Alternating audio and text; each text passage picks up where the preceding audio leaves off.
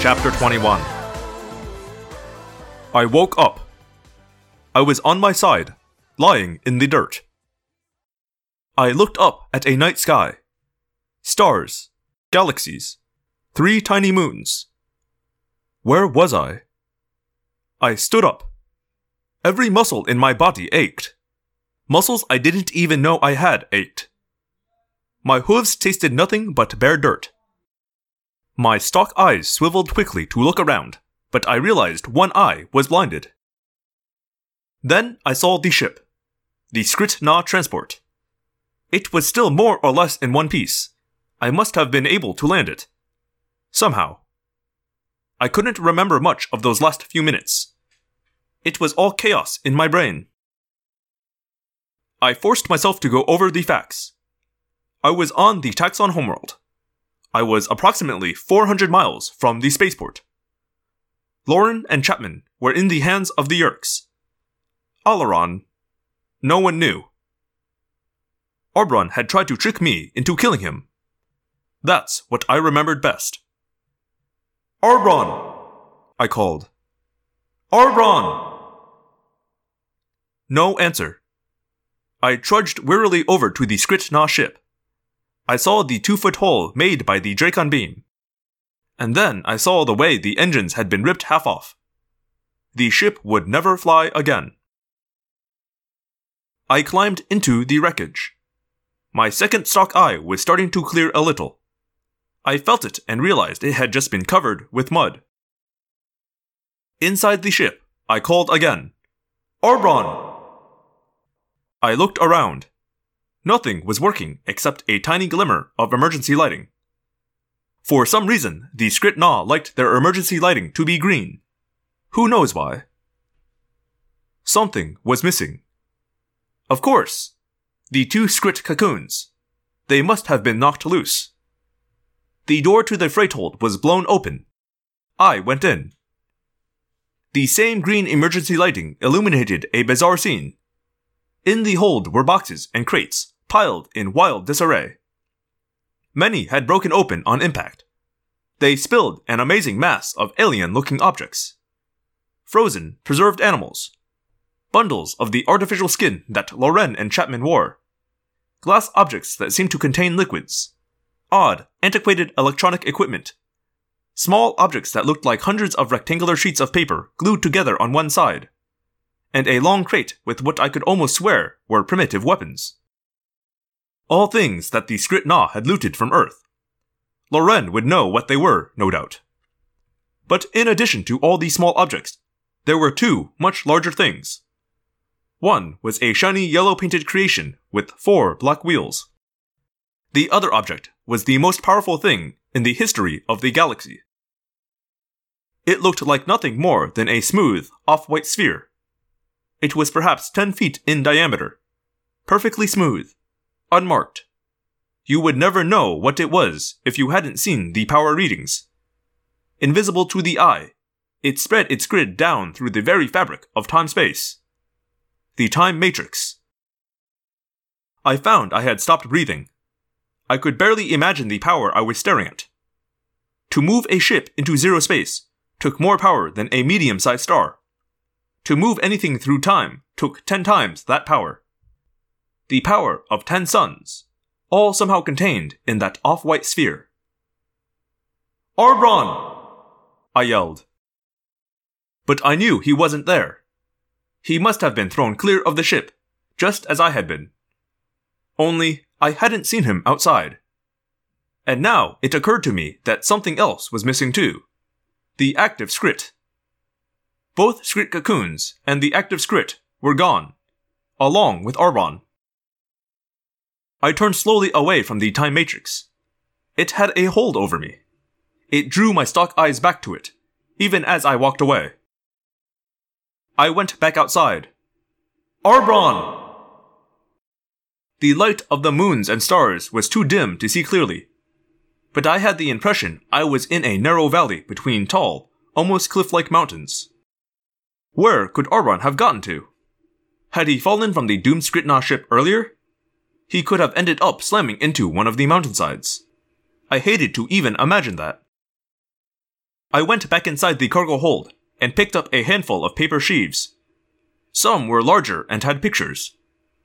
By the dim green light, I instantly recognized that the pictures were of humans. I flipped through pictures of humans doing things I could not understand. But then there was one picture I understood immediately. It showed a marvelously tall waterfall. The waterfall crashed into a pool surrounded by trees, all of them green. Overhead was a blue sky. Two humans were smiling and sticking tiny white cylinders into their mouths. There was human writing beneath the picture. I don't read human very well, but I was sure it was a poem to the beauty revealed in the picture. The grass there looked sweet. It would be a fine thing to run there. To run with Loren and forget everything that had happened. Forget that I was alone on a planet of evil. My only companion, probably dead. My prince, lost. I turned to other pictures. I saw small, strange pictures of humans doing nothing but smiling. And there were pictures of human technology. A flying machine of some sort. Humans holding long rods that spit fire. What seemed to be hideous cities. And then, to my delight, a picture of an actual human spacecraft. It took me a few seconds to understand what it was. It seemed to be a chemical rocket. An actual chemical rocket. But the pictures that drew my gaze were the ones of beautiful beaches beside blue seas, and mountains topped with white, and rushing white water streams surrounded by tall green trees. The trees were all very similar, not as beautiful as the trees I knew. Still, the picture spoke of a lovely world filled with delicious green grass and cool water. That alien landscape of Earth took me away from the drab horror of the Taxxon world.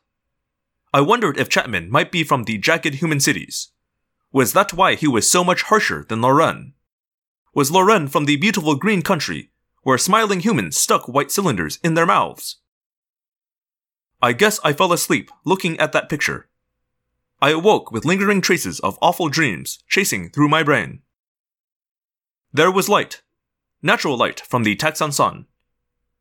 I ran outside. As I had guessed, I was in an incredibly steep valley. And now I could see tracks in the orange dirt. The marks of dozens of needle sharp legs. Taxxon tracks. The tracks came right up to the ship. Had they come while I was asleep? No. I could see my own tracks from the night before. My tracks were over the Taxxon tracks. Arbron! They were his tracks. Had to be. And yet. No, there had been more than one Taxxon. Three, four others. Five sets altogether. And then I saw two additional signs. A set of wandering insect-like tracks, and the evidence of something large being dragged away. The Skrit, I said. Okay, so Taxxons came. They took Arbron away. And the Skrit. And maybe the two cocoon Skrit. I glanced at the spot where I had been lying unconscious. They had to have seen me, smelled me. And yet, I was still alive. They have Arbron, I realized. I reeled back and fell down. The Taxxons had taken Arbron. I knew what Taxxons did with prisoners. No! What had I done? I let them take Arbron alive. And yet, why hadn't they taken me? And the Time Matrix? Surely Taxxon controllers would not have done that. I recalled Sub-Visser 7's reference to mountain Taxxons. Taxxons who refused to submit to your control. And I felt just the faintest glimmer of hope. If these had been Yeerk controlled Taxxons, they'd have taken the Time Matrix. And me. What am I supposed to do now? I asked the empty, dusty sky. Should I try to follow the tracks to Arbron? No. I had to be logical. Whatever type of Taxxon he'd fallen in with, their hunger would almost certainly seal his doom, and the doom of the poor Skrit Na, too. Alloran might still be alive. He was my prince. My duty was to get back to him. Tell him about the Time Matrix and Arbron. Somehow. But the Taxxon spaceport was hundreds of miles away, across burning sands. Then, one of the human pictures I'd seen came back to me. It had shown two smiling humans sitting in something very much like the bright yellow machine in the cargo hold. I went back to the ship. Yes, this bright yellow machine had four wheels, and you could easily see how humans might sit in it. It had a name in chrome letters Mustang. Naturally, I had no idea what that meant. I set to work enlarging the hole in the side of the cargo hold. Then I removed the chairs in the machine. I discovered that I could fit inside the machine if I removed the flimsy cloth top. I stared long and hard at the control panel. The computer was tiny and had knobs you could twist. But at first, all it did was make static noises. Then, I discovered an actual tape drive. Astoundingly primitive. I pushed the buttons on the small keypad and twisted the knobs again, and to my utter amazement, the computer began to play music.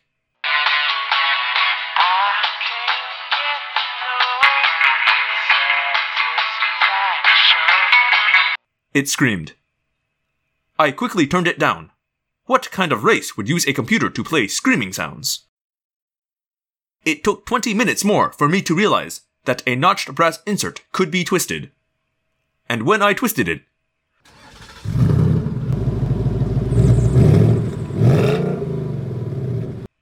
the noise was amazing. It was an actual chemical engine. Something from a thousand years ago. Ridiculously primitive. And yet, I found when I pressed my forehoof on a pedal in the floor, the engine roared. It was primitive, all right, but it vibrated in a most satisfying way, and I liked it. Chapter 22 I have run mag hover trucks. I have flown bug fighters. I have flown Skrit Na Raiders at 3,000 miles per hour in atmosphere. But I had never experienced anything more exhilarating than racing down the valley and out across the open Taxxon Desert in my Mustang. It only went a hundred miles per hour, but with the wind in your face, whipping your fur, bending your stalk eyes back, it was certainly a wild ride. But everything was going wrong. I was racing across the Taxxon Desert in a human vehicle toward probable doom. But with the wind in my face and the music in my ears mingling with the loud roar of the engine, I didn't feel so badly. I had gathered up some of the other human objects the Skrit had taken. The writing sheets with pictures, some of the machines that looked like weapons, and some of the glass bottles containing liquid. I broke several of the bottles before I figured out how to open them. After that, I quickly determined that they contained water based liquids. I poured the liquids into a shallow pan and was able to stick in one hoof to drink as I drove. Dr. Pepper, the bottles had said. I figured this was human writing for bubbling brown water. For a while, I just put Arbron out of my mind. I put Alloran out of my mind and I pictured myself with Loren, driving in my Mustang across the green grass of Earth. Wind in my face, bubbling brown water running up my hoof. As I drove, I tried to come up with a plan. One thing was for sure an Andalite in a Mustang was going to be just slightly obvious. I would need stealth. But I would not morph to Taxxon again. Not ever. That's when the ground beneath my wheels simply opened up. Whoomph! Ah! Boom! Boom! The Mustang tumbled and rattled down a steep, rough slope, a dirt ramp that led straight down into darkness. Ah! I took my hoof off the accelerator pedal. I tried to reach the key to turn off the engine, but the vibration was too severe. I slid and rattled and rolled in my human machine. Down, down, down. Into the ground. Down and down. And then I slid to a halt. Scrump! The only sound was the noise of the engine and the weird human moaning that passed for music.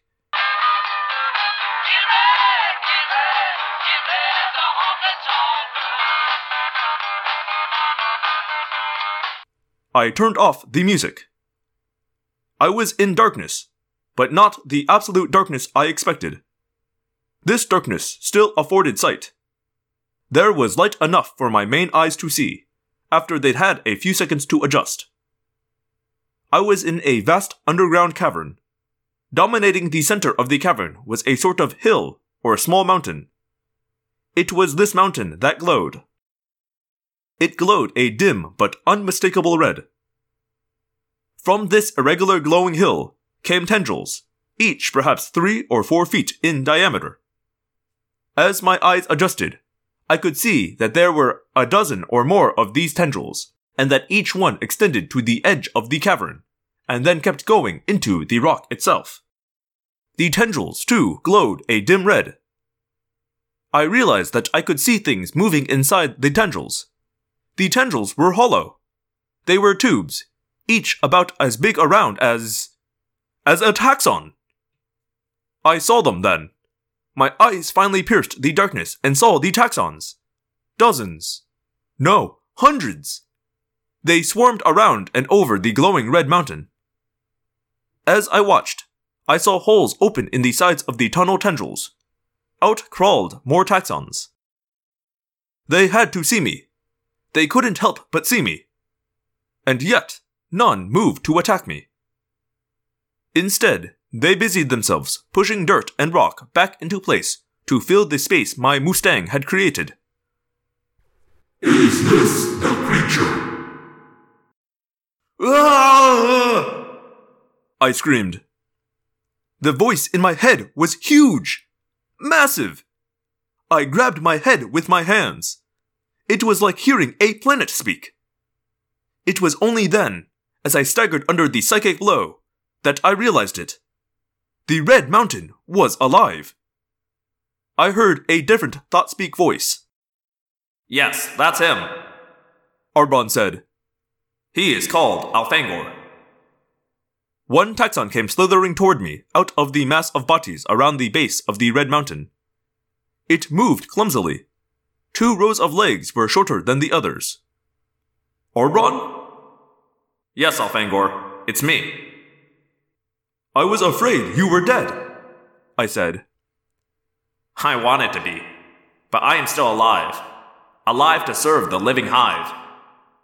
The what? He waved one Taxxon claw back toward the massive glowing mountain. The living hive. Light of the Taxxons. Mother and father of the Taxxons. The hive has lost many of its children to the Yeerks. Many of its servants have betrayed the hive and made an alliance with the Yeerks but the living hive is still the mother and father of the species. Arbron, what are you talking about? Have they done something to you?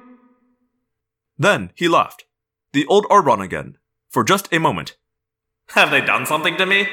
Well, they didn't eat me, if that's what you mean. The Taxxons who found us after we crashed wanted to eat us both, but I gave them the skrit instead. I had no choice. And then the living hive learned what I was. It drew me here. We're hundreds of miles from where we landed. How did you get here? You couldn't possibly have walked. The living hive's tunnels extend across thousands of miles Elfangor. There is suction in the tunnels. A Taxxon only has to fold back its legs, and the pressure draws it swiftly down the tunnel, as the hive commands. The legs I. The legs you were missing. They're growing back. Yes, Taxxons can regenerate legs. Arbron, what's going on? It wasn't an accident that the ground opened up beneath me. Did the. the living hive want me here for some reason? Yes, Elfangor. The hive is angry. At me? I asked, feeling my guts turn over several times. If this glowing red mountain was mad at me, all it had to do was yell in its monstrous psychic voice, and I'd be shattered. The Living Hive is tired of losing its children to the Yeerks. The Living Hive has long sought a way to destroy the Yeerk invaders and remove them from this planet. But the Hive could not understand the Yeerks and their machines. Now, now the Hive has an advisor. Someone who understands machines, spaceships, Dracon beams. Someone who will help the Hive destroy the Yeerks and their traitor Taxxons. I stared at Arbron. You? He laughed, but this time there was no mirth. What better future could I have, Elfangor? I am Taxxon now. And now I am preparing for a surprise attack on the spaceport. The Hive will send a thousand of her children with me. I will lead a Taxxon rebellion. I didn't say anything. What was there to say? My hearts were breaking. Arbron slithered closer, shuffling on his needle like legs. He looked at me through red jelly eyes. And even now, I knew he seethed with raging Taxxon hunger. Don't pity me, Elfangor. I'm glad I didn't die. Any life is better than none. And no matter how awful things seem, there is always meaning and purpose to be found. And you found your purpose? We attack tonight. The living hive is pushing her tunnels closer to the spaceport. A thousand Taxxons will pour from the ground, surprising the Yeerks and all their creatures. I imagined that moment. A thousand huge, hungry worms, erupting amid the technological cathedrals of the ship's cradles. Erupting amidst Taxxon controllers and Hork-Bajir controllers. You'll lose, I said. We know, Arbron said. But even a Taxxon has the right to control its own planet. Even a Taxxon has the right to resist an invader. But you can't win, I said flatly. Aren't lost causes sometimes the best causes, Elfangor? How could he imagine that anything to do with Taxxons could ever be a good cause? These Taxxons were no less cannibalistic, no less murderous. And yet, if they oppose the Yeerks, could I refuse to offer that help? Tell me what I can do to help, Arbron. That's more like it, Elfangor. We'll put some tail blades into these Yeerks, right? Right? We'll be heroes, after all.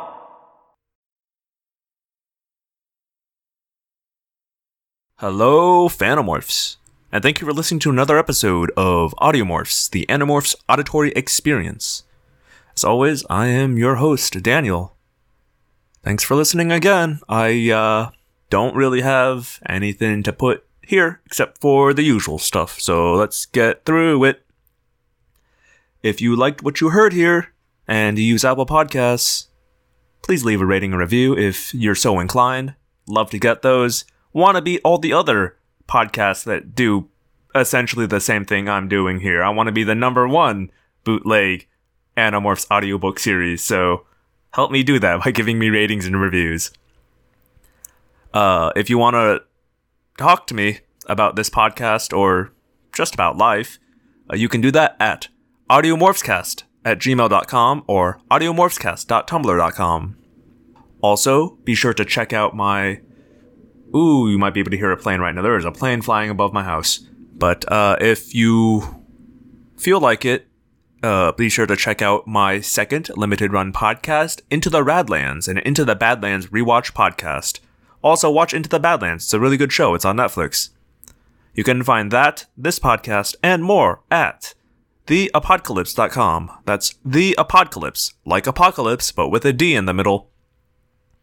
Okay, I've taken up enough of your time, so have a great night, have a great week. I'll see you next time. My name is Daniel, and I believe one day the Andalites will come. Until then, we fight.